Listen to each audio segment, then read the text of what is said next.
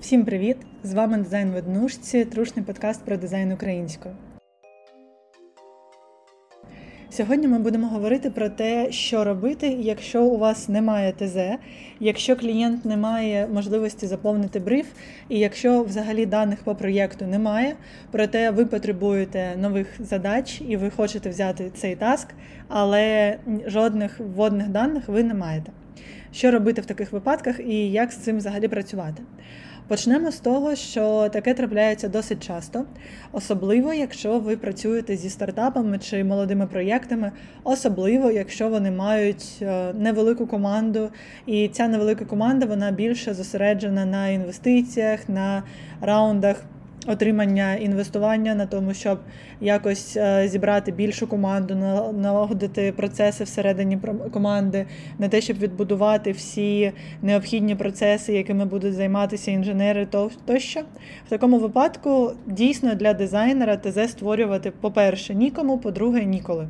І тоді ви впираєтеся в глухий кут в якому ви не маєте жодних водних даних, але клієнт дійсно потребує вашої роботи і вашої допомоги.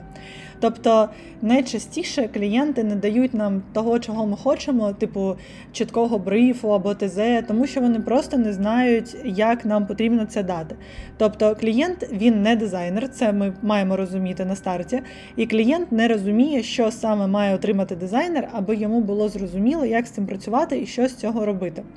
Таким чином, ми отримуємо таск, типу, створіть мені мобільний додаток для iOS, який буде про медитації. І все.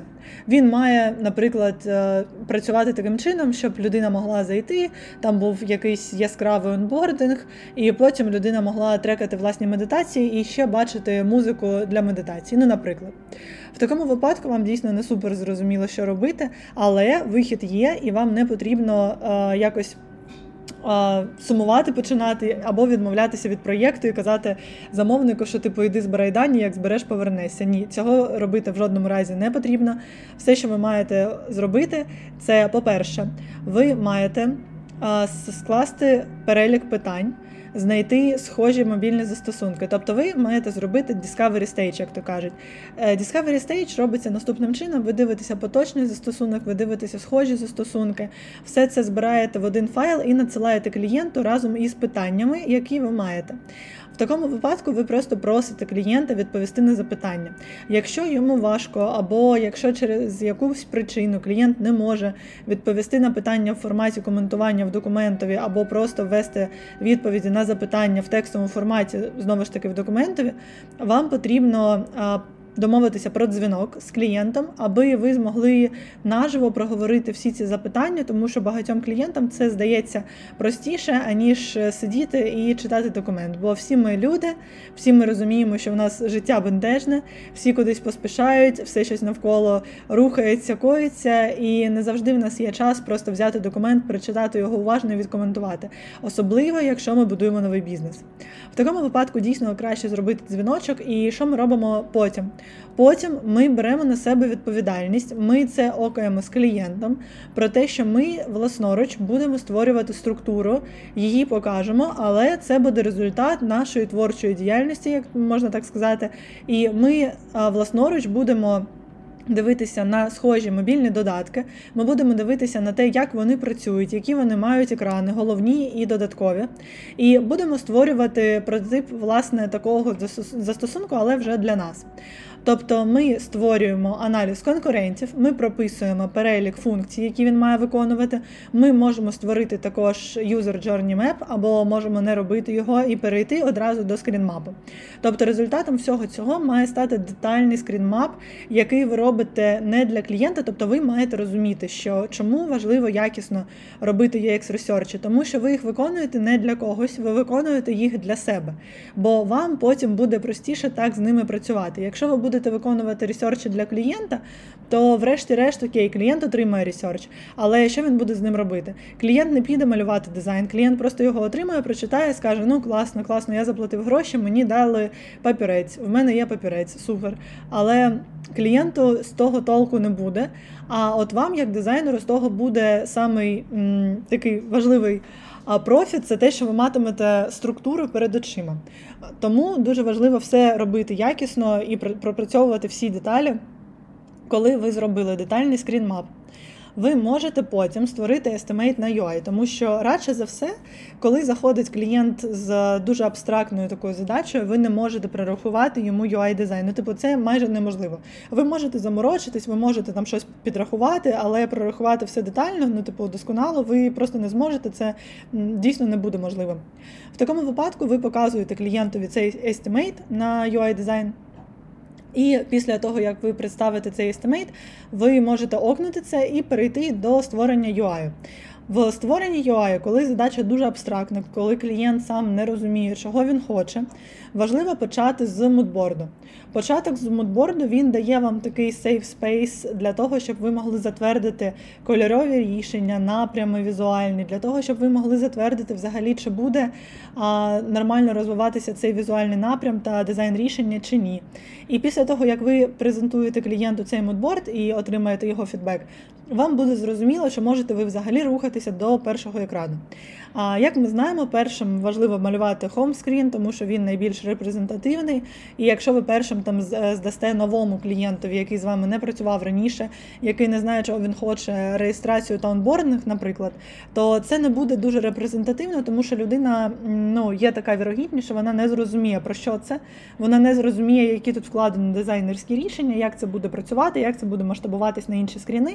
І, врешті-решт, ваш дизайн не буде дуже успішний, він не ну, ризикує не бути навіть прийнятим. Тому ми робимо. Класний хомскрін, здаємо його клієнтові, і після того, як ми затверджуємо цей хомскрін, головне та додаткові стани, якщо він має додаткові стани, звісно, ми можемо продовжувати вже працювати на інших скрінах. В такому випадку потрібно розуміти, що цей додаток, цей застосунок, він стає дійсно на якусь частину вашим, тому що ви його вигадали, по суті. Ви його вигадали і ви намалювали його з нуля з нічого. І в такому випадку, в такому разі, ви не маєте чекати на фідбек клієнта по кожному скріну. Типу, ви окнули перший напрям, ви окнули хомскрін, все, це окей, цього достатньо. Далі ви просто можете рухатися по спринту, рухатися по переліку інших скрінів і просто продовжувати працювати над дизайном, тому що ви вже затвердили скрінмап, ви затвердили базову логіку, ви затвердили візуальне рішення, і далі вам фідбек клієнта не потрібен. Бо якщо клієнт на старті не має вводних даних, то радше за все в нього не було часу їх створювати. І, скоріш за все, просто з робочої практики він не буде вам відповідати дуже швидко, він не буде вам давати фідбек дуже швидко на вашу роботу, просто тому що він не матиме на це часу. І радше за все буде це так: ви намалюєте весь дизайн після того, як окнете хоум-скрін, перший скрін, здасте його клієнту, потім здасте весь дизайн клієнту. І після того, як ви здасте весь дизайн клієнту, ви вже зможете малювати далі, продовжувати а, за якимись правками, якщо вони будуть. Якщо їх не буде, то окей, теж все буде класно. Але ви маєте розуміти, що, по-перше, в будь-якому випадку з такими клієнтами правки вони мають бути платні. Е, лише один круг правок може бути врахований після делівері в такому випадку, тому що просто може бути їх занадто багато, коли ви здаєте вже весь додаток, а до вас людина повертається з правками по реєстрації онбордингу, наприклад. А по-друге, ви маєте розуміти, що ви дійсно можете відстоювати власну думку, і ви тут маєте повне право на те, щоб казати клієнтові, що зачекай, будь ласка, ти тут не дуже не дуже можеш бути правий. Давай поговоримо про це рішення. Чи дійсно ти певен, що це буде класне рішення, гарне рішення для додатку, і це буде класно працювати. Тому що так як ви продумували саме структуру, так як ви саме працювали над створенням візуальної частини, дизайн напряму, то ви дійсно можете і мусите обговорювати всі ці рішення і відстоювати вашу позицію, адже знову ж таки додаток став продуктом вашої творчості. В нас було неодноразово таке такі проєкти, така робота, коли ми дійсно створювали застосунок власноруч, можна так сказати, здавали клієнтові, і потім ми навіть знали цей додаток, типу краще, ніж клієнт. І коли треба було робити реєстрацію або щось переробляти, то він завжди звертався до нас по нові проєкти, тому що більше, ну типу, більше ніхто не мог це не міг це зробити. І це насправді дуже приємно. Зазвичай з такими клієнтами ви можете встановити реально класні дружні стосунки, але ви маєте бути обачним і ви дійсно маєте думати про те, що ви імплементуєте в дизайн, ви дійсно маєте підходити до того відповідально, аби стежити за тим, щоб ваш дизайн реально класно працював. Тому що по суті людина довіряє вам свій стартап, людина довіряє вам своє діло, і ви маєте це поціновувати. Ось такий в нас сьогодні вийшов подкаст. Е, я бажаю вам гарних вихідних і почуємося вже наступного тижня. Бувайте!